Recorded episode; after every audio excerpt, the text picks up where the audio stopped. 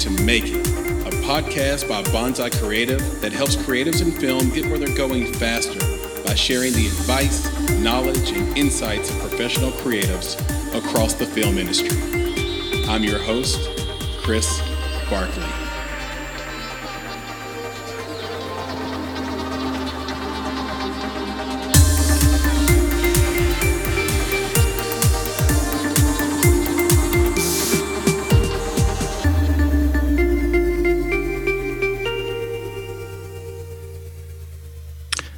This is Adam Schartoff, host and producer of the podcast Filmwax Radio, which I'm probably best known for, as well as the YouTube version, which I call Filmwax TV.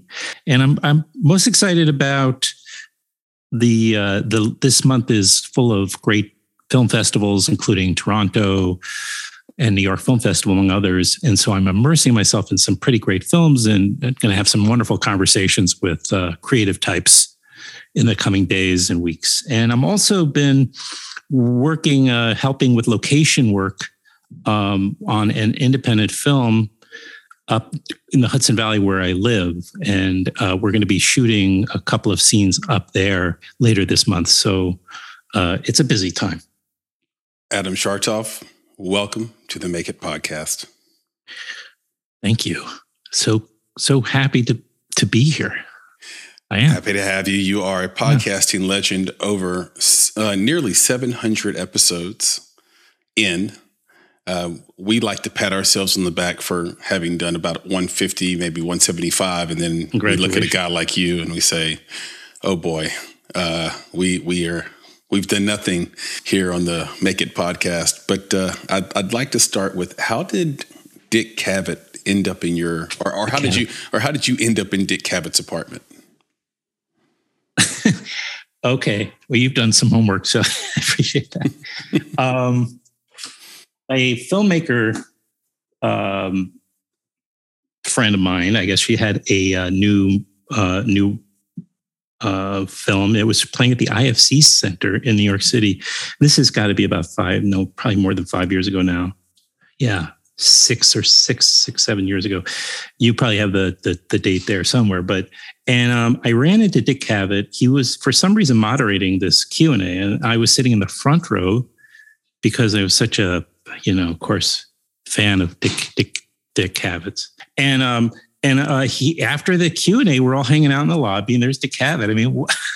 so I went up. I said, Mr. And I, you know, uh, of course, I, I, wanted a photo with Dick Cavett. I mean, he was like my favorite talk show host when I was growing up, and um, you know, he had that sort of perfect uh, combination of folksy and and and and esoteric. You know, he's just smart and yet also down to earth at the same time. I like that very much. And um, and then I, I don't know if you've seen the photo, but so at the, it was it was a classic at the last moment when they were about to shoot the take the photo. I just gave him a big kiss on on his face, and uh, I, I got this expression of horror, but also an element of like you know uh, enjoyment. I think so. But I I. So I asked, um, he's there with like either his wife or an assistant. I can't remember. It's a while ago. And he, um, and I sort of said, look, I do, I do this podcast called Film do you think Dick Cavett would? Do you think Dick would would would come on? She goes, ah, you know, yeah, sure. I, I, think it would work. It could work out. Why don't you? Here's my number. Give me a call. So it's just it's just uh, from there on, it was just uh, patience and persistence, and like every like every other guest or you know a famous person, usually you have to be persistent but polite and patient. Yeah, you've talked about that in the past. How you, you get someone on your podcast that you look up to and, you know, invariably, if you're doing well, you're going to meet someone like that. And you've talked about how you've been nervous to interview people that you look up to, but when you get through with it, you find out they're just people and you get confidence from it. Yeah, I mean, you know, definitely there are guests who could put you at ease. I mean, the the um, I mean, I, I think the one I was the most I, I don't get. I, I, should say just a postscript on the Dick Cavett is he did have a new book, so he was also it, that helped because he could promote it, and it was a collection of his um, articles for the New York Times. Uh, he would write these, you know, humorous opinion pieces. So they were just a collection of those, and he signed it, and he said, don't read this till you're till you get home because you know you'll get emotional. I mean, it was kind of and and it said it is it really did say something very nice. Uh, it said, you know, you, are really good at this, and uh, that was a very nice compliment. You know, um, I mean, uh, it was just a very special thing. And then I got him back on subsequently, but that that was the one in his apartment, and I couldn't believe yeah, I was in his apartment and just hanging out there as a with Dick Cavett. Yeah, you have to. But the one I was the, to get back to your other point um, about feeling nervous or um, intimidated or what have you, that really rarely happens. Um, it was with I was just a bit worried with Brian De Palma, and I'm not name dropping because I I really don't draw much of a distinction between you know really famous people and and and unknown names. Um, and um, but with Brian De Palma, I had you know you know he's cantankerous. He's going to be he's not going to. Yeah. You have to kind of know your stuff, and or and also even if you do, it doesn't really matter. He's done thousands of these, and he doesn't want to really do them. He's just kind of going through the motions. But interestingly, the coincidence is, Chris, is that I interviewed him. If you listen to that show, on my birthday, coincidentally, you know, whatever year that was. And when I hmm. mentioned at the end, he just came alive. I mean, all of a sudden he was really like, get out of here. And then he started talking about, you know, Zodiac and all that's very strange, but, uh, you know, go figure. You, uh, you, you, you touched upon one of his passions. Most likely, he probably is all in yeah. numerology and yeah, I maybe perhaps I don't know. I'm not. I'm not sure. I is. I don't know. I've never met anyone who just uh, dips their toe in that. Adam, have have you? Like, you, if you like that stuff, you're all in. You you you just you dive headfirst into the pool of astrology. Absolutely, absolutely, for sure. Just dabble. No, right. It's a whole. It's a whole philosophy of the yeah the way you kind of filter everything. Probably you know it's like through the stars. through so and through the, the alignment of planets and stars is you know so yeah it's very different i don't know if that's the way he is i really don't um, well, i was you, you know i'm thinking about though. voyeurism it's more the way he operates is his, his obsession but you know he'll watch his movies it, it's a good point though because you you can't really act differently because you don't know what the future holds. Uh, I remember us being with the cast of Selma, us being me and Nick, uh, my my co-host here on this podcast, and uh, there was a kid there and very shy, looked down a lot at his feet. And it, that was Lakeith Stanfield. so he was the least famous person there at the time in 2015. And he would by far be the most famous person now. Just fast forward, you know, five, six years later. Doesn't always change though with fame. Sometimes it can get worse, you know, like for the people that are authentically struggle with shyness. You know, mm-hmm. you I don't want to jump the gun, but you did send some questions, and I don't know if you were going to literally ask these questions, but you know, the, uh, it's sort of the answer to my first question. Uh, your first question was um, the similar answer. It was uh, sh- or you know, a, th- a, thing which is shyness. Um, but you know, it was like that too. It was Michael Shannon. I was mm-hmm. at a not he was not on my show, but I was at a screening and he was in the Q and A and he just stared at his feet. I don't, I can't imagine he was just trying to be standoffish or uh, being obnoxious. You know, like some people just tune out during a Q and A. That's just seems a betrayal to the director and the producers. You know, mm-hmm. so you you just you want to you if you're going to do it, you engage. But he was like, you know, he did answer questions I remember very vaguely, but he was like staring down at his shoes the whole time. Like yeah, said. it's not it's not an act. That's really Michael Shannon, who I love, by the way. Um, Me too. If he's in it, I'm there. Yeah, that's, that's and Lakeith Michael too, Shannon rule. Yeah, and Lakeith yeah. as well. I think, I think yeah. he's really maybe the the new Denzel. If if I can be as terrible to say a thing like as if Denzel needs to be replaced, he he doesn't. Um, describe growing up in Forest Hills. Like like what kind of kid were you? Because this is an interesting uh, place. Not quite wow. Brooklyn, None at all. No, and Brooklyn wasn't Brooklyn. I mean, you know, well, it, or Brooklyn was really Brooklyn. I, it's become, it's evolved over the years, and um, because I've spent so much time, I'm in there. I'm there right now. But Forest Hills, um, it's a really interesting spot in you know, some ways. It was at the time, it was really all mom and pop stores. You knew all your neighbors. There was an element of it which was really like old fashioned. Mm-hmm. And I grew up there in the 70s, you know. Um, so it was, and we were, you know, both my parents worked most of the time. So, um, you know, it was me and my sister. We get home from, you know, your day of school and you run around for a couple of hours every day. Uh, and there was a lot of television at the time we watched. Um, TV was a huge thing back in the 70s, you know. Um, and um, it was a very felt very safe and in a very hometown. And and Queens isn't. I don't get the sense of like that that borough. I don't know if you've been there or spent much time there, other than airports. Yeah, I've I've been there, and I have been there with the airports as well. Like uh, right, but it, it's it's got you know it's kind of ur- a lot of it's urban. There's definitely lots of exceptions too, but I mean, you know, I'm, I'm, generalizing, but there's only so many places that feel like a kind of an old, like just this old. I always likened it a little bit to the Wonder Years. I don't know why, but it was there was something very maybe it's the time of it. It was very still very, I don't know, didn't seem to be seemed to be in a little bit of a bubble, you know, culturally. Like I don't remember hippies in Forest Hills, but I, they, you know, I guess, but there was like drugs and there was um, you know, disco. Um, yeah. Um, when did you? When did you start playing uh, guitar? when did you get um, into music?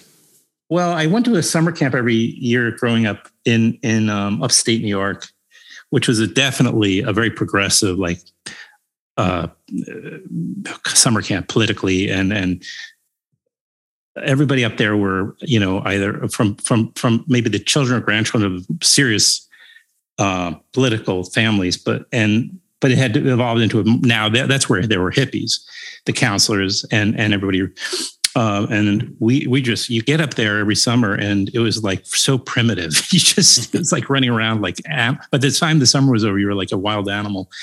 And uh, but it was a great place, and um, I'm very, very, very lucky to have been there those years growing up because it really had an impact on who I turned out to be. And one of the things that was very um, central to that camp was music, um, and the time, you know, those years. So I decided to learn guitar, you know, and there were the counselors there who taught me. And then um, when I got home after that first summer, actually, my dad uh, started sending me to guitar lessons. I took jazz guitar. Wow. Which was very different than the kind of the folk songs and the, you know, the pop songs I was learning in uh, at the summer camp, and that I would, right. you know, I was learning, teaching myself Beatles songs, uh, but I, you know, then I would go in and learn like Thelonious Monk on guitar. I mean, it was a, but it was really great to have those different, uh, and and uh, you know, those different uh influences. And then, and then I, yeah, I mean, that was when I, I, started when I was 12 or 13 and now I'm, uh, you know, my 50s. So it's the one, one of the few things I can say I've done all my life. I mean, practically, you know, and yeah. I, I, get, and, and the, it, it, came, a new surge of, of it came during the pandemic because, you know, as I'm sure a lot of people developed or just rediscovered things during that quarantining period, you know. Yeah. When you're alone, sometimes you call up your first love. And uh, yeah, and she wouldn't answer, so I so I picked up the guitar instead. well, well played. Was the camp religious at no. all? Like, was it buffered in? Because it, see, so for the audience that that doesn't know, I'm I'm here in beautiful Nashville, Tennessee, and which I have a very strong relationship with. Yeah, and the the thing about camps down here is every camp is is buttressed by a religion. So you you can't have a camp that doesn't also have some strain of religion tied to it. So I thought it was right. really interesting when you said, "Oh, this camp was political." That would never happen in the South, and or the politics would be no, probably very, not. Yeah. very hidden underneath the layers of of perceived goodwill or religion or whatever. Uh, so it's it's it's a little fascinating well, the difference in the regions. I you know I'm reminded now that you talk about that, uh, but I when you when I was um, there, you ask um, all your guests to say a few things to the you know listeners. And one thing you asked uh, me to say was, and I'm sure everybody else was, what are you excited about that's coming up? And one of the things I, I, I did leave off was that I'm working on this project that I developed, which is actually oral history. Uh, and I'm talking to the original people that started my summer camp. And it's because they really, wow. I, am not going to go into details now. This is a separate show. But I mean, there were uh, real amazing families and and and some of the people and I never met them before. I mean, it was before I got there, but it was in the you know 60, early '60s, and um, it's been this honor to talk to some of these people and to record them and learning and it may develop into a bigger project but um, i you know it's been an incredible period just and i'm learning so much and i'm doing so much reading also about the time and about um, this period of time in america you know it sounds like an amazing project i every time i go into the past to try to understand something that i might have lived through the most shocking thing that comes out of it is that my memory of something is worlds apart from what actually happened or what someone else's memory of that thing is. And so you have to go back and retrace your steps and say, whatever perceptions and attitudes I developed from this experience aren't real mm-hmm. because that thing never happened. Mm and my childlike brain perceives something that wasn't there. So it's, it, it, I, I, wish you the best of luck. It's going to be quite an adventure. Well, you're, yeah, no, you don't even have to be a child. I mean, um, I mean, people could have been adults, and if you, with the passage of fifty or sixty years, it's just your memory and what is real are hopefully somewhat. There's some some similarity there, but yeah, you know, so the way I do it is I've been, I talk and I ask questions and you talk to multiple people and somewhere along the line you get what might be truths or, you know, facts. Some common thread. Um, uh, but the camp was not uh, just to finish that, that camp was, there were a lot of similar progressive camps that were Jewish. Mm. In the you know during this and still exists some in some cases but my camp was intentionally not even though there were probably quite a I'm, I'm assuming I shouldn't assume it, but I think the majority might be. But it was intentionally integrated, and it was there was not a focus on Jewishness. There really, other than occasionally like an Israeli folk dance or something. I mean, or maybe a like a, a song with Hebrew, song, you know, some of the Hebrew lyric, but almost not entirely not. I mean, which I'm also really grateful for. Yeah, I think I think that's the point of camp uh, having my own kids and sending them to camp. I, I, I, just I don't want my kids to go to a camp where they don't meet different types of people. It just right. it, it, defeats the the entire purpose. Um, before I started my adventure in film and my adventure with this podcast and with mm-hmm. with all the things we're doing around film, I was in a singing group named Solace. You was a four part harmony group uh, in the sort of the vein of Boyz II Men. Acapella. Uh, we would we weren't we could do acapella. We stand on the street and and on Broadway and collect money. And in Nashville. Yeah, as soon as we wow. hit eighty dollars, we were out. We're like, we made enough of, money for the a night. A lot of wedding, a lot of like you know. Not uh, back then. It wasn't. It wasn't bachelorette, bachelorette parties, parties, and weddings back then. okay. Nashville wasn't a it city yet. It, Broadway was still packed, but it was a place where kids hung out, and it, right. it, it was people from in town that lived there. Now, it's a big. Now you would be lucky it'd be a coin toss whether the person you met was from Nashville or was someone who had moved to Nashville from somewhere else. But you had a, a, similar path too. I mean, you're you're in film now, but you started this band in Boston called Jim's Big Ego. No, no, no, no, no, no. That's not me. Um, uh, but I, I, did have a question. I, I, I do have a connection to Jim's Big Ego, but that's not my band. And I, but um, um, let me ask you. So when you were performing, do you guys have a corner or something like that on Broadway? We didn't have a corner. What we would do is we would we would so here was the here was the method. We would take a baseball cap and you know we didn't have a lot of resources. So we take a baseball cap mm-hmm. and I was the only one that had money. and it wasn't that I had money. It's just I was the one that had a job and a car. Okay, well, that's And money. so right. So I would put twenty dollars in the hat oh, to right. start off with. That's what they would do. The piano bar, right? In the in the little brandy Exa- ex- exactly. snifter, whatever. Right. And so I'd, but I'd put that hat on the ground and be on the sidewalk. It's twenty dollars right there. Uh, so you have to be ready because somebody could could do could Fishing could, wire. Could. Never mind. It's too Yeah. late. Yeah, Fishing exactly. wire. and and we would start out. We would snap it out, and we would probably start with something like "Still Still of the Night." Mhm. And we would sing that. That was always a crowd favorite. We'd sing the Boyz II Men version of "Yesterday" by the Beatles. Wow. Yeah. and we would do that. We would do some originals. I'd written a couple of songs that we could do a cappella. We had, uh, we even did um, uh, "Eternal Flame" by the Bangles a cappella. I love that song. Yeah. Uh, we we rewrote the national anthem in four part harmony. Like we we would do stuff like that all the time. But- Amazing. but our but our I would say our directionality was incorrect Hmm. because so we were 20 years old and we just wanted girls like uh, attention from females equaled the highest level of success now that still might not be incorrect but along the way you do need to have a career Oh, and right. not all of us were equally career minded so right. but that was what we would do So how far from the was there is the Ryman on Broadway? Uh, the Ryman, the Ryman is kind of off. Ryman, right? Yeah. The, the, the Oh, it is mother, off. the mother church. They say, yeah. It's it's it's right off of of that. Yes, it's right off Broadway. Um, you could see it from Broad. It's a big building. Uh, Yeah. and they've done some great renovations in there. I think there's still some. Oh God, I hope I hope no one hates me for this, but it's still not a place that has like there are places you can sit in the Ryman where it is just a terrible seat, Adam.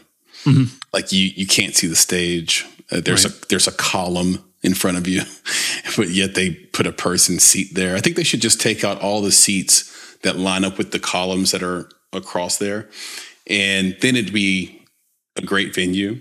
The, the, the, one of the best venues in town in terms of seating and seeing everything and hearing everything is the Schermerhorn Symphony Hall, where you'll have musicians come in and sing with the orchestra. It's it's uh, goosebump inducing. It's it's inc- it's incredible. Yeah. Well, I was just trying to figure. I was trying to like. I remember places like Roberts and that I know is still there, but um, I was just trying to remember exactly. Like I know it's a big tourist spot, but um, you know, So now. so talk But- to me. Talk to me though. It, it well. I mean, you mentioned it earlier. I mean, these weddings. I mean, these these Oh, yeah. bachelorette parties. It um, it's it's it's it's women in large groups making poor decisions. like getting married. Yeah, like getting potentially one, bad decision begets the next one. Adam. Yeah, no, no, it, it's really funny. I, I, it's just bizarre. I mean, for maybe those who don't know, a few who don't know, but Nashville is the the center for bachelorette parties. The, you know, most more bachelor parties take place in Nashville. Uh, but yeah, when I was the last time I was there, it's been a few years, but I was I was a juror on the Nash for the Nashville Film Festival, and that's when I found out about that. I got married myself in Nashville. Yeah. But that's another question. Was was that um, was that with uh, Karen? yes. Yeah. Yes. Yeah, Um, sh- she's um, a, a proud alumnus from from Nashville. yeah. Right. Unbelievable actress, Karen Pittman. That's right. She's really a t- really major talent, uh, and I think her name will come up again because of some of the questions. But um, um, just the other thing you mentioned, which you know, I don't know if you want want to keep it, but the, my a very good friend of mine who I met at summer camp, who is a amazing person, an amazing writer. I mean, he can just do anything he sets his mind to. Um, his name is Jim Infantino, and um, um, he ha- he has the band Jim's Big Ego, and I um, actually I I mean my only connection is I one one time when they were coming into New York City, I sang with them at at a at a, Oh, at a venue in in the village uh, or in the Lower East Side. But uh, that's it. Um, and I have all their albums. but I did per- go through in the '90s. I wrote an album worth of songs, and I right around the time I was getting married, I was working at Sony Music, and um, and I I was just I went through this incredibly prolific time, and I recorded them, and um, so I have a bunch of, and I performed them around the city, you know, in different places. That that that I did do under my own name, under my own, you know, music name, whatever. I love your podcast intro. Uh, are you that you playing the guitar uh, in no. the intro of your podcast? No, no, it's not me. I, it's a little bit of stolen music, which, you know, I'm, I'm i need to one day, you know, figure out like because I just stole it. But I figure it's so short that I could probably. One it's, person has identified it. Uh, what are you willing to share? yeah, yeah, is? sure, I will, and I would love to. You know, I've I've had on, I, I've stolen two other pieces. If you I mean, most of my episodes aren't available publicly right now because I'm trying to, you know, do the Patreon thing, and that's. Uh, but so, but there were two other little bits of that I stole. Uh, so this is my third, like, kind of theme song, if you will, mm-hmm. and the, the other two musicians that I stole from have been on my show since.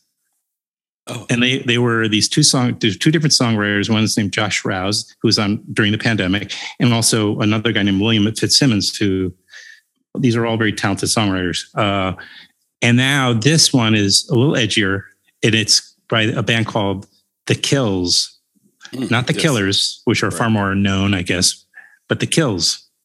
It's a great and it's a great song. Um, I like them a lot. Riff. Yeah, really great riff. And I, familiar I was, but unique at the same time yeah, I like that. I just want to something a little bit more grab your, t- you know, it's important, right? Like that kind of, you're trying to set a, again, a little bit of a, a message, I guess, when you, all these choices, you know. Set a tone. Yeah, yeah. yeah. exactly. So you worked at Sony Music.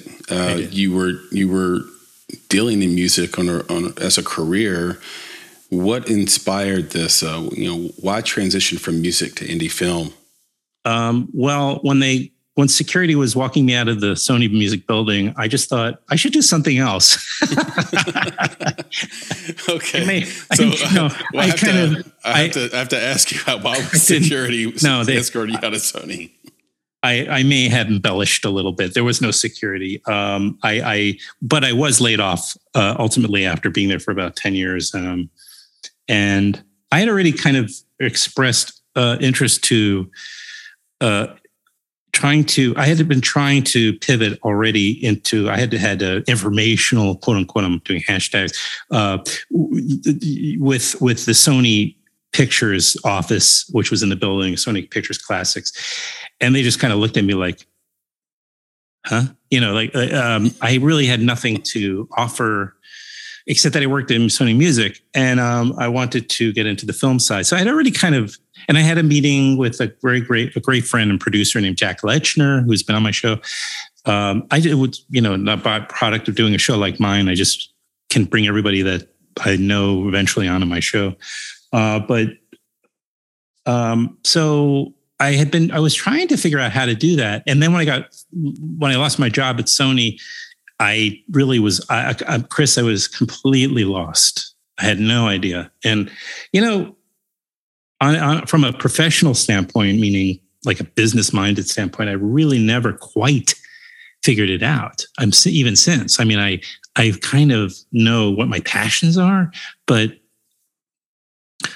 you know, other than uh, like having a salaried job where I report every morning, I really don't know a lot more. Like after doing this this kind of promotional work that I do, um, and I do other work too.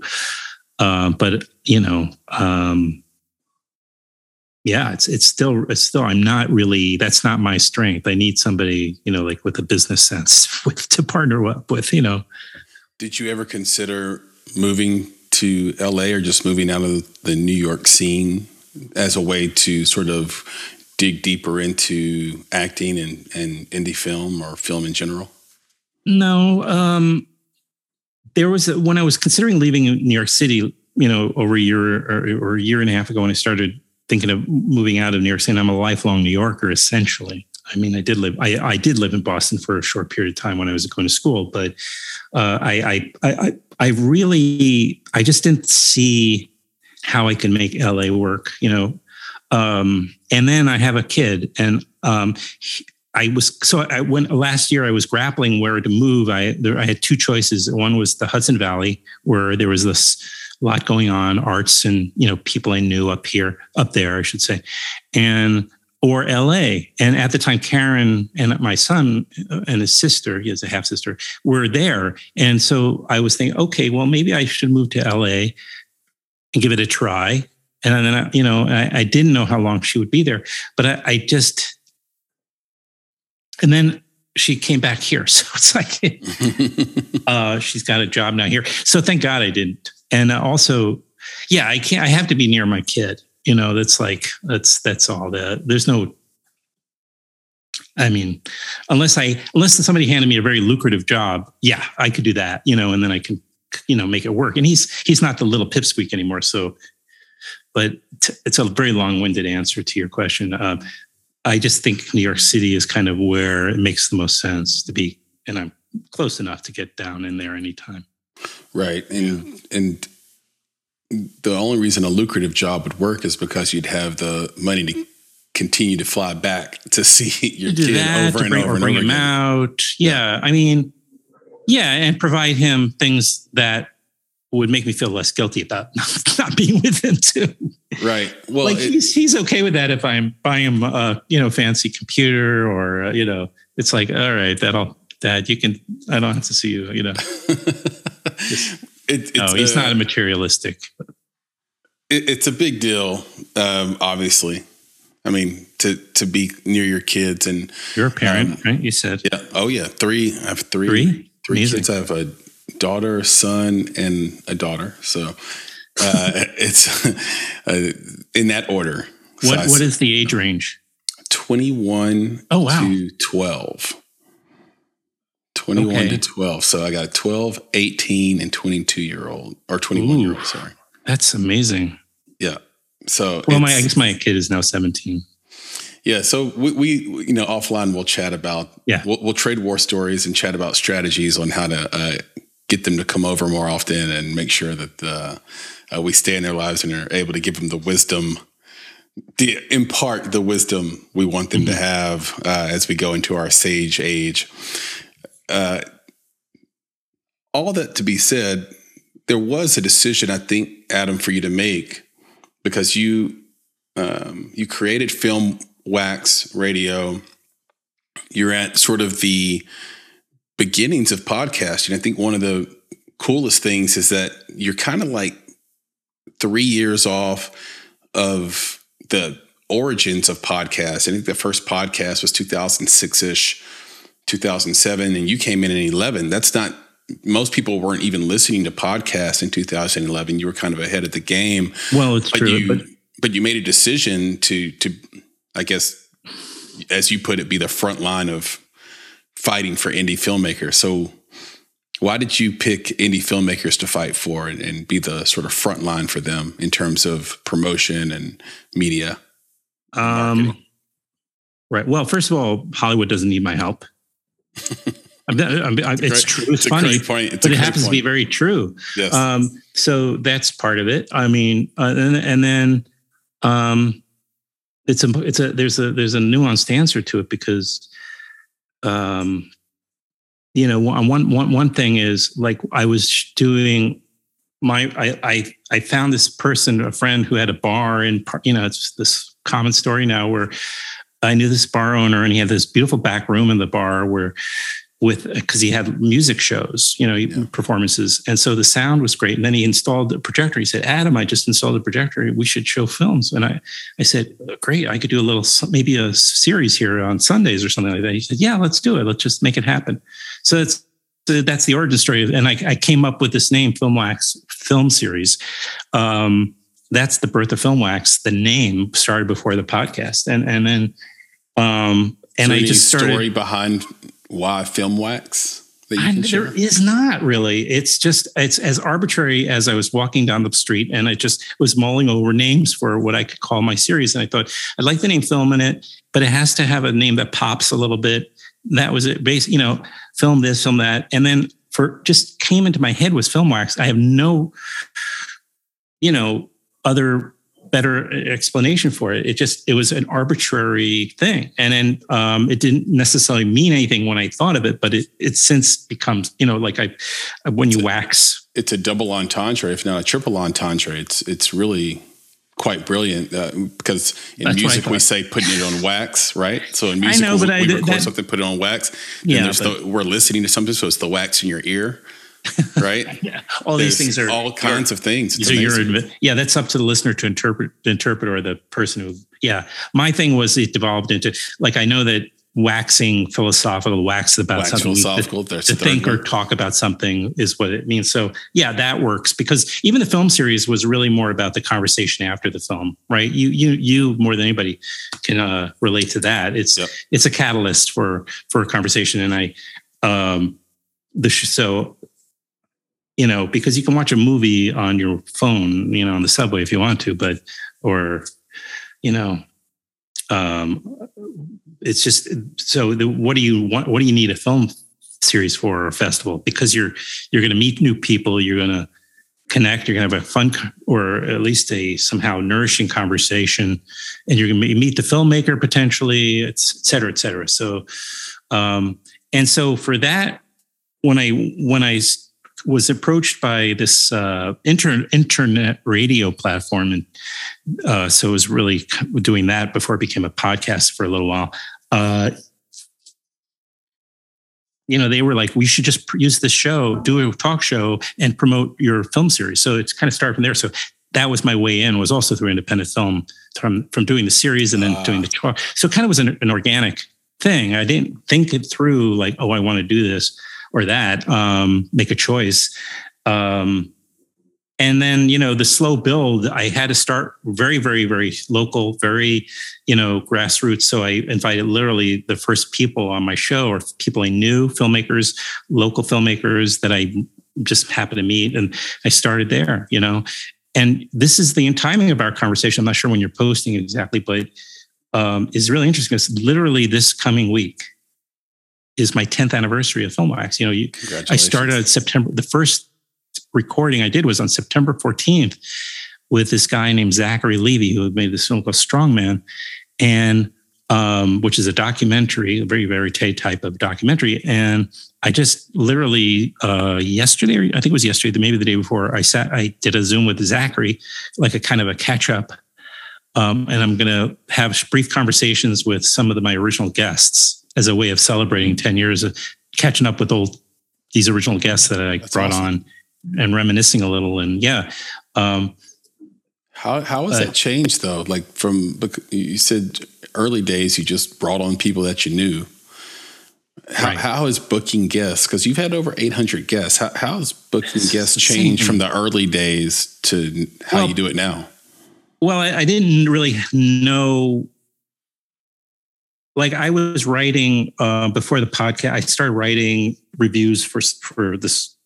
Uh, one of the, one of the founders of IndieWire, right, is another old camp friend. His name is Mark Rabinowitz, and he he and Eugene Hernandez and one other person who I'm, I'm sorry to forget her name, but there were three founders of IndieWire. I apologize because, uh, but I, I, I have a friendship with Eugene and I have a friendship with Mark, and then Mark had his own blog. And so he's like, well, I have a blog. If you want to write, I can get you press credentials. So, you know, he went to the New York Film Festival, Tribeca, stay local. And so I started to understand through the, these reviews, and I didn't like writing reviews, but I, I started to understand how you work with publicists and the mechanisms in place. So I just, when I broke into doing film wax radio, I reached out to certain publicists that I already had a relationship with that knew me through my articles that I wrote through for Mark. And right. I said, I'm going to break out and create my own little mm, outlet here. Do you, could you get me some guests? And so that's how I started. So I started working with, with a handful of publicists. And then from there, once you start building guests, and then the next thing you know, and my, and I got along with people. So they, they like to throw me a Brian De Palma. so, so you start to build a, a guest list that's becomes more recognizable. People started to know me through the film series, and they and I became this known as a champion of independent film, as you have been saying. And I'm, uh, which is was a great. I didn't think about it. I didn't plan it to like to be like known in this way, but it really has been a benefit because people perceive me as somebody who's helping them and helping the this genre, this type yeah. of film. Yeah, and you've alluded so, to it a, few times, but it's true. Uh, our yeah. missions, our missions are aligned. I mean, what we do on this right. podcast and what you do are very similar. It's and it's good that we're having this conversation just for lots of reasons, but but maybe none greater than the fact to just show people that this isn't a zero sum game. Mm-hmm. That, that, you can link arms and link forces and and be uh, more powerful on the other end of that than than saying, "Oh, I don't want a guy who does what I do on the podcast." No, let's bring him in. He's been doing this. He's a master at it. Let's let's let's make this thing happen. Um, I'm wondering what are the least known festivals that you think deserve wider notoriety, and, and why? Um, right where the average people haven't heard of i mean uh, i think the, the, the overall majority of festivals like if you don't live in this uh, well if you're not you or me and or if you don't um, live near this particular festival you know you probably will never heard of it. So uh, well you know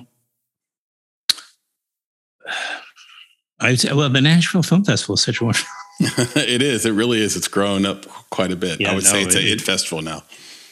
Yeah for sure no doubt uh, and I, I, I, mean, it's a hard question to answer. Um, well, there's there, yeah, there are some really great film festivals um, that uh, that I, I have uh, had the pleasure. I mean, I will say the last film festival I went to in person, and Michael Moore doesn't need my help, you know, by any stretch. But that festival was really fun. Um, and I really enjoyed my time at Tra- in Traverse City. That was the last one that I, I went to before the pandemic. I've been doing them all since from home. Right. Yeah, we did. But I do plan last you know, year. Yeah, and then the Woodstock Film Festival is up is the one that's near me, and I do think it's the, the, I like that festival. Uh, the vibe of the festival is really wonderful, and it's um, it's so close to New York City. Uh, so you know, people should definitely check it out. Um, and I just had a conversation with uh, I don't know if you know Melanie, Melanie Addington, but she was at, at this. In, she's in a really like a regional film uh, film festival person. She's in the executive. She was the executive director of the Oxford Film Festival in Mississippi, mm. not the Oxford in England. Right. And then now, but she recently took over the Tallgrass Film Festival, which I have not experienced yet, but I'm going to just check that out. Um, but you know, that. like Nashville, yeah. But you know, there and then I have my friend Alan Lefebvre has this wonderful film festival in Central Michigan called Hell's Half Mile Music and Film Festival. Hell's Half Mile. So that's two Michigan film festivals. Uh, but but and then uh, Indie Memphis. Yeah, that's um, coming up. Is, is a great yeah. And um, I mean, these are like for your listeners who maybe don't know festivals really well, but I'm just going to mention some like these festivals that um, they don't, again, most of them don't need my, my help, you know. Um, I'm just sort of realizing there's just, I, I kind of just like bonding and making connections with, with, with, with, with film. So like, you know, getting to know the people that run some of these festivals and um, has been such a pleasure. You know, it's, it's so, it's such a, um, um, you know, not to sound, I don't know what the word is, saccharine or anything, but I really, it's just such a gift, you know, to to to uh, honestly to to to meet all these people and um, and to talk to them and get to know what they're doing and uh, you know um, yeah so I'm well I, I know that know. you'll I know that you'll never do it you'll never because you mentioned earlier you don't like to name drop but you, you talk about meeting all these people. Uh, you have interviewed jason schwartzman dick cavett we mentioned earlier gilbert gottfried crispin glover tom noonan henry rollins. Is there any story you can share from these interviews that stands out to you? Anything uh, fascinating troublesome interesting notorious? Boy I wish I had done a little bit more of a thinking through the uh, some of the some good anecdotes because I'm sure there've been quite a few. Well, you know, like you mentioned Tom Noonan, and um, if you if you go to the YouTube channel um, that I have, you know, which is youtube.com slash filmwax radio. It's it's there's a uh, Tom Noonan is, is is on there. And you know, I started to uh, he was re- they were re-releasing uh, and what happened was this kind of seminal indie film he made, you know, I think in the early 90s or mid 90s somewhere. And they were really re-releasing it and um, a new print, etc. And um, I started to, to set it up, you know, as we're on the Zoom call. and he and he's interrupting. He goes, "What are you doing?" I'm like, "I'm just letting. I'm just just giving a little bit of a synopsis." He goes, "Well, you're giving the whole film away." he's kind of imposing. I know him because he's been on the show. You know, I, have known, I've met him before, and I've been in his apartment. So it's not like I, I, and I feel like, see, if you're really good at this, Chris, at that moment you realize here's an opportunity for some fun. Right. You could really have fun in the moment because you've got a potentially really awkward moment here, and and like what, how are you going to respond to somebody getting annoyed at you like like tom noonan? So you should just watch it to see uh, how i sort of i didn't think to myself yeah and this is why you know and to a bigger point you just keep growing as an interviewer because you realize okay i'm also now providing entertainment and I'm, it's on camera now. It's not just audio.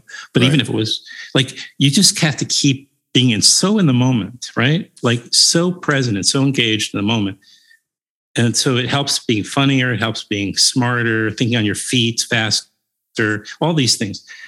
And and so those moments are are really invaluable. Like you know the the difficult moments, the the, the bizarre moments. Um, take advantage of them. Um, you know, and risk. Take some risk doing them. Like you know, maybe you'll piss somebody off. I don't know but you know don't do advice. it intentionally yeah don't do it intentionally to piss off your that's not the right way but you know um, and uh, okay, Kenneth Branagh, I, I, will name drop. You didn't leave, you didn't include him on that list. That turned out to be one of my favorite episodes ever. I was still hung up on this ex girlfriend. Yeah. And she kept texting me. I'm a little chubby now because of COVID and everything I will say, but but I was a little thinner. I, I, I just looked. I kept getting stopped by people that sort of knew me. Said, "Did anybody ever tell you you look like Kenneth Branagh?" And I would say, "Yes." a little bit. Uh, uh, it's happened. So when I went to meet Kenneth Branagh for this, the Shakespeare, the one he did where he's plays William Shakespeare, it's about three years ago. Not maybe not even three, maybe two. Um, I was in alone with Kenneth Branagh, and the first thing I said is, you know, my girl, ex girlfriend says that. He got such a kick out of that. He it was such a pleasure talking. It was so easy, and um, I wish that was done on Zoom rather than in person. But no, it was great that it was in person too because you know the connection was so was so great. Um, or just you wish you had a camera in the room. Well, you know, we did get a again. I do the Maybe photo like three op, cameras even. yeah, right. Exactly. It would have been great to do that. Uh, but you know, being alone, uh, uh, Al Maysles, and, and, towards the end of his life, and uh, was remarkable in his office. you know, you know, the guy who did uh, Grey Gardens and and uh, you know so many other classics. Uh, the sa- Salesman, you know, um, unbelievable. And then, um, yeah, you know, I'm trying to think of who else uh, that, I was just remarkable experiences. Um, yeah, I don't know. There's, there's so many. Um, and then you you develop relationships sometimes with people, friendships, you know, that you could never imagined. You know, uh, Barbara Kopple and oh man, I talked to Liv Ullmann. I mean, that was sometimes you know that's another thing. Like when, with Werner Herzog or Liv Ullmann, like you know, my parents love those foreign films. They I grew mm-hmm. up with them watching Fellini and and Bergman and and then to you know to be sitting across from them just uh, and be able to tell them about that, you know. Not that Werner really cared that much. it look, I I appreciate every moment of of this job and doing this work, and mm-hmm. that's a what you mentioned is a is a huge huge part of it. Um, you have all this experience and and not just in film but in music, and you've lived a couple of lives through uh, that professionally, uh, and then you've gone through a lot personally as well, and have a lot of rich experience there as well. Uh, what are the two best pieces of advice you've received? Yeah, and who did you? Who did they come from? Great question. Uh, all right. When I started the internet radio, when Filmwax Radio first started, um, I was given advice by the producer of this show of the of the internet radio show station, and she she said it in as nice as she could, which was nice. She said, "You know, you should really know the answers to the questions you ask. Mm. In other words, prepare, do the homework, and um, because at the beginning I was just sort of inviting people I knew on in a lot of cases, and we're just laughing and having a good time." I don't. Nobody cares, nobody. Very few people care about that. When if you're not famous, and I'm not, and I wasn't, so nobody cares about listening to people joking around and laughing and not being like people listen because they want to get something from it, you know. Um, and maybe there's exceptions, but so she said this. I was defensive, probably more in my head than I was to her, but I wasn't listening to her, and um, but it did seep in, I guess. Mm-hmm. And so um so i really that ha, you know so so thank you donna zimmerman. And um you know i i ended up leaving the that you know um station or whatever you want to call it the the website this the station bbox uh and breaking out on my own with the podcast. But um it stuck with me and I, I really do look back at that. It was a great piece of it. I know your answers uh, which just doesn't really anything mean anything more than do your work homework Right. Right. You know, and there's homework that you can do specifically, and there's homework for the in the broader sense, which is just immersing yourself in your subject matter, you know, and uh, having a really deep and and it's like the thousand hours that that Malcolm Gladwell talks about. You know, it's just you know some of that you just have to just do it. You know, watch the films or you know s- subscribe to whatever trade public. I mean, what however you do it. Yep. Uh, the other the other is advice. The other person you said two, right? Yep. Um, we and I said we'd circle back to Karen, my ex-wife, who you know uh, um, doesn't come up on my show, but but I I I will say from observing her uh, as a as an crafts person, as an artist, is the the amount of seriousness and approach to the work and not going out and being too distracted, not going out to the parties. Yeah. There, that does happen, but it's also part of the work. You know, for her, you know, like she doesn't just she goes she goes she goes home and takes care of business, you know, and doesn't show up unprepared. Um, and so it's again, it's it's it's pre- preparation. It's taking the work. You know, um, I felt kind of ironically really stupid when I couldn't find the Zoom link for us at the very beginning. I mean, I was like, here it is. I'm going to talk about how I do all this preparation so this doesn't happen. And right. So yeah, that's those all, things, all those, good, by the way. no, no worries whatsoever. Um, is there anyone in podcasting or in film that you admire and, and would love to emulate? Uh, is there anything they do from a technical or skill standpoint that makes them stand apart or are above the rest? Well, you know, there as I think you know, when the people that influence you don't have to do the same thing you do, although they do, like we mentioned to Cavett, which was nice because it does, he does have that kind of thing I, I relate to, you know, where you can, you know, not be ashamed of being somewhat intellectual at times or, you know, but also be just down to earth and not be pretentious, you know. Uh, so so he's in there, and I was I jotted down some names here uh, also because you had a there was one question I thought might come up, which is you know um, who might have had an impression or and and you know or maybe this was under advice to those like like maybe doing this kind of stuff. And i just play you know watching the greats and you know whoever you consider the greats um you know um and i and i and for podcasting you know it's I did put down Mark Maron, but I don't really listen to him much because I don't want to be influenced in more specific types of ways. I know exactly um, what you mean by that. Yeah. Yeah. Yeah. So I used to listen to him and, and then he would get on somebody who I was trying to get on. I would be real pissed off about it. so I just stopped listening. I got very jealous. And then he started becoming a movie star, which made me even more jealous. So, and then, but I was thinking, you know, like, and then there's like, you know, like, you know, just the, the talk show host, like Kevin Letterman had his thing, you know, and um, I wrote down also Terry Gross because, you know, these are people that really know how to talk, you know, and listen. And then the podcast also, you know, is really great as far as just putting together a really amazing type of. It's scripted, but it's it's an incredible show. Is Karina Longworth? You know, mm-hmm. I don't know if you know her her Hollywood history stuff, but um, I'm gonna check it out. Hollywood. Please, yeah, you must remember. It's called "You Must Remember This," and it's. uh But there are people there that have influenced me in terms of like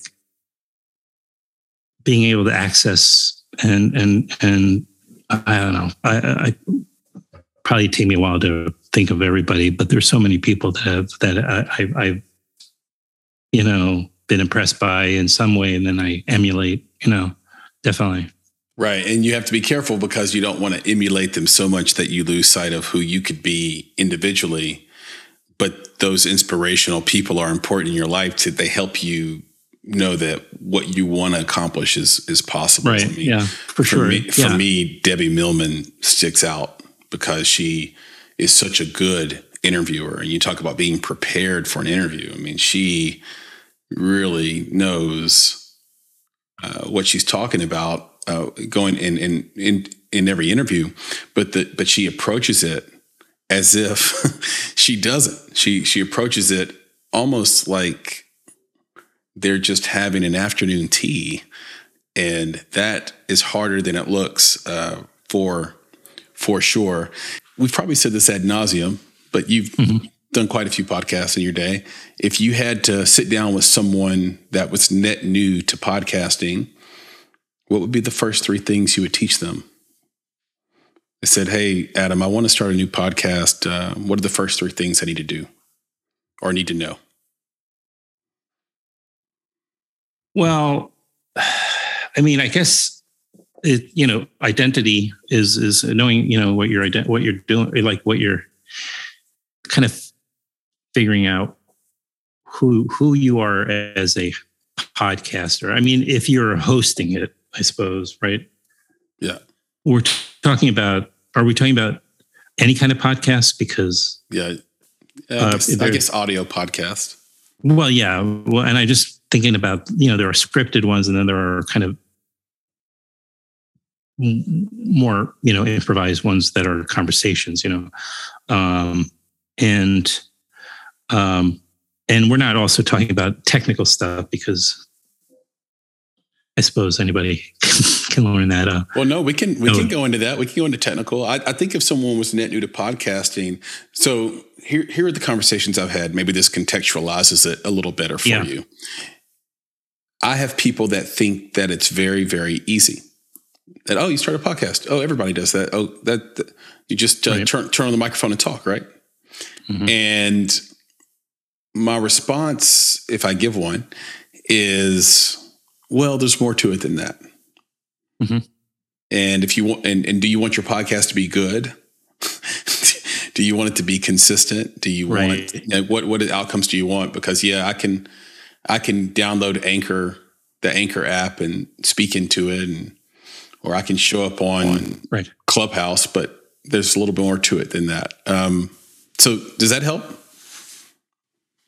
Yeah, that's right. Yeah, yeah. Because I guess you know, use your. I mean, I would I would do a podcast uh, that is around your pa- one of your passions or your your greatest passion because you have the greatest chance of connecting with uh, with other people whether they're interested in that particular passion doesn't even always matter it's a matter of your level of enthusiasm you bring and of yourself mm-hmm. you know um, i think you've got to really really be for i mean if if you're if your intention is to get an audience you know it really can't hurt to have some sort of business ideas in mind. If if you're going to try if if you are going to try to monetize um so then that takes a lot of work because man when i started I, I, really just i mean it didn't i did no idea no idea what to do. And I've, I've been able to monetize throughout you know at different times but it's not the kind of show that's ever going to really make me you know that much money. It's a, I, what I do is a relatively niche type of show still. So you, you decide what what what are what are you who are you trying to reach, you know, and um, like are you are you trying what are you trying to achieve with it, which is kind of connected to what are you trying to achieve with your podcast? Are you trying to make money? Uh, are you because you know then there are very specific things you're going to have to do, and um, um, or are you trying to reach a particular audience despite monetizing your show. And mm-hmm. that's kind of where I fall. My idea was to reach just, you know, get amazing guests, you know, right. Really great people and be able to build up enough of a of a way of doing that. That's very very good stuff. Uh maybe maybe you've, not. You've marketed and and spoke about marketing and, and sort of the idea of uh, publicity around independent films a lot. In one of the things I've heard you say, and we've said this before. Now you say it in a different tone. I almost get the sense that you say it in the sense of, "Hey, you're an independent film. Of course, you don't have a marketing and publicity budget." Whereas Nick and I will say, "You need to have a marketing and publicity budget. Like, cut something else and make sure you have those funds." So if I had, if, I, if I'm an independent filmmaker and I have five grand, is that five grand better spent on a publicist or on social media marketing, in your opinion? Publicist. Fascinating. Can you talk I about may be wrong. Why? I mean, because, uh, well, it's not completely independent of uh, social media. Are those two? Because um, some publicists do work with social media as part of their package, but for um, but I think that a, a, a, real a publicist will get you much more um, broader attention. I think you know, um, and can kind of skip. I, I think a certain amount of steps. I, I mean, right? Because with social media, you're building from the ground up. Right, it takes time. That's my well, my, it, my my feelings about it, it. It's also ad spend. Too. It's like it's like with the publicist, you get the social proof that you need to to sort mm-hmm. of create the network effect of eyeballs on your film or show. Yeah. Whereas with social media, they you know the users of social media are accustomed to seeing ads, so there's no social proof there. It's just oh, here's an ad. Let me go past right. it. Right, that's true. And I think you have a real partner. I mean, if you find the right publicist, um, and I, I know some really great publicists in the film world. And I'm a publicist in a literary world. I mean, this is something I haven't touched on, but I because it's sort of like what I do in secret, although I'm it's not something I'm, I'm not willing to share. I just it just doesn't enter the typical conversation. But I work with authors too, uh, for more from a publicist, you know. And I absolutely say, if you're doing a fundraiser or if you're raising money, absolutely include that. So you know, don't it's not don't make it all about production or post production costs, uh, uh, uh, um, but also well, or consider a post production cost because what's the good of making something terrific like a, a film or or a book uh, or an album or whatever if if nobody knows it exists like that, that that's um, so it's really important and a good publicist can help also from a networking can help you in so many ways that are kind of like not official. You know, I mean, like they believe in you. They're they're gonna, you know, they might help you find an agent, or they might be able to connect you with a distributor or a uh, salesperson. I don't know. You know, it's it's a good way to build some excitement around your film and some some you know. We, have done it. We've done it both ways on our films, and I, I, guess the answer might be somewhere down the middle. That's a really convenient answer for me, mm-hmm. but but listening to your answer, it might be more 70 30. Like my experience with a publicist on our film, Another Version of You, was wonderful. And I could immediately see the social proof paying off with that film. And then with our genre film we did called All Light Will End, it's like a psychological thriller, thriller mm. horror. The money we put in on social media marketing on that, because it was a horror film and we could show some pretty exciting and gory things in a trailer, that did really well on social, where we were able to spend mm. very little money but get millions of touches and impressions and clicks. So, like, I think right now, even though the movie isn't rated very well, I believe it's like rated four stars on IMDb. It has over a thousand reviews, which is unbelievable. That is for, amazing for an uh, independent film. So that was, uh, you know, I'm, so maybe I'm, the always, answer, I'm always wanting to learn, Adam. That's the key. right, right. And maybe the answer is there's no cookie cutter answers to things. Like you have to kind of always think on your feet and be and, and be willing to pivot and don't you know there are sometimes benefits of i suppose some people you know kind of copy their own formula every time but there's also a benefit in being open to uh, you know approaching each each project separately as a different thing based on exactly how you described it. Yep, ex- exactly. And uh, we have we did really well with the social media marketing on our on our comedy adult interference as well. But it came out at a time where Trumpism was starting to to bubble up and and maybe be one year in and people were getting hyper political and, and sort of hyper right. uh, activist. And this is a, a 80s early 90s raunchy comedy. Uh and there was almost a, a randian response to humor where it's like oh you don't take your life seriously and it's like chill out i think i, I want to be in a place again where people are willing to laugh and not take everything so seriously so you know i, I hope we get there um, speaking of uh, having a good time and uh, having a wonderful conversation, learning things. I, I, have to say, I've done that with you today, Adam. This has been great. Mm. You've been wonderful. Um, can you tell everybody where they can find you on social media, on the internet, where they can listen to some of your work, where they can see some of your work? I know you mentioned your YouTube page earlier, but remind us, where can we dive into the world of, of Adam Schartoff? well, filmwaxradio.com will is sort of a landing place, I suppose. Um, but the the sh- the audio version of the show is available on you know pretty much all of the uh, of the uh, podcast apps at this point, uh, Spotify and Stitcher and you know Apple and uh, yeah. So filmwaxradio.com. Um, on the major all the all the apps, um, and then on iHeartRadio, Audible, Amazon Music, and then uh, the YouTube show I want to repeat because I'm trying to definitely build that. That's youtube.com slash filmwax radio. And then, uh, you know, on Facebook under Filmwax Radio or my name, uh, I think it's just Adam Schartoff, uh, and uh, and Twitter and an Instagram as well. So I post. I try to, you know, I'm trying to get better at making clips now for Instagram, and it's fine. If look at you, I, I really just. and another guy was telling, a friend of mine was telling me, TikTok, man, and I'm like, please, just. I know these things have an, a, they're effective, so it's just a matter of. Yeah. I, I think TikTok just overtook YouTube for time spent really on the yeah. platform viewership. Now that's great for guys like me and you that are creators. Yeah, for sure. But it, but I do weep for the future. Uh, I need to take a little tutorial for it because no, but I, I do know that, and I know it's like it, it's left you know Instagram in the dust. I have heard that too.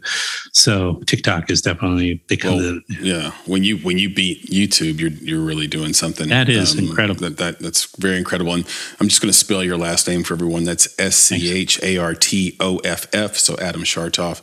And Adam, we'll we'll leave it with this.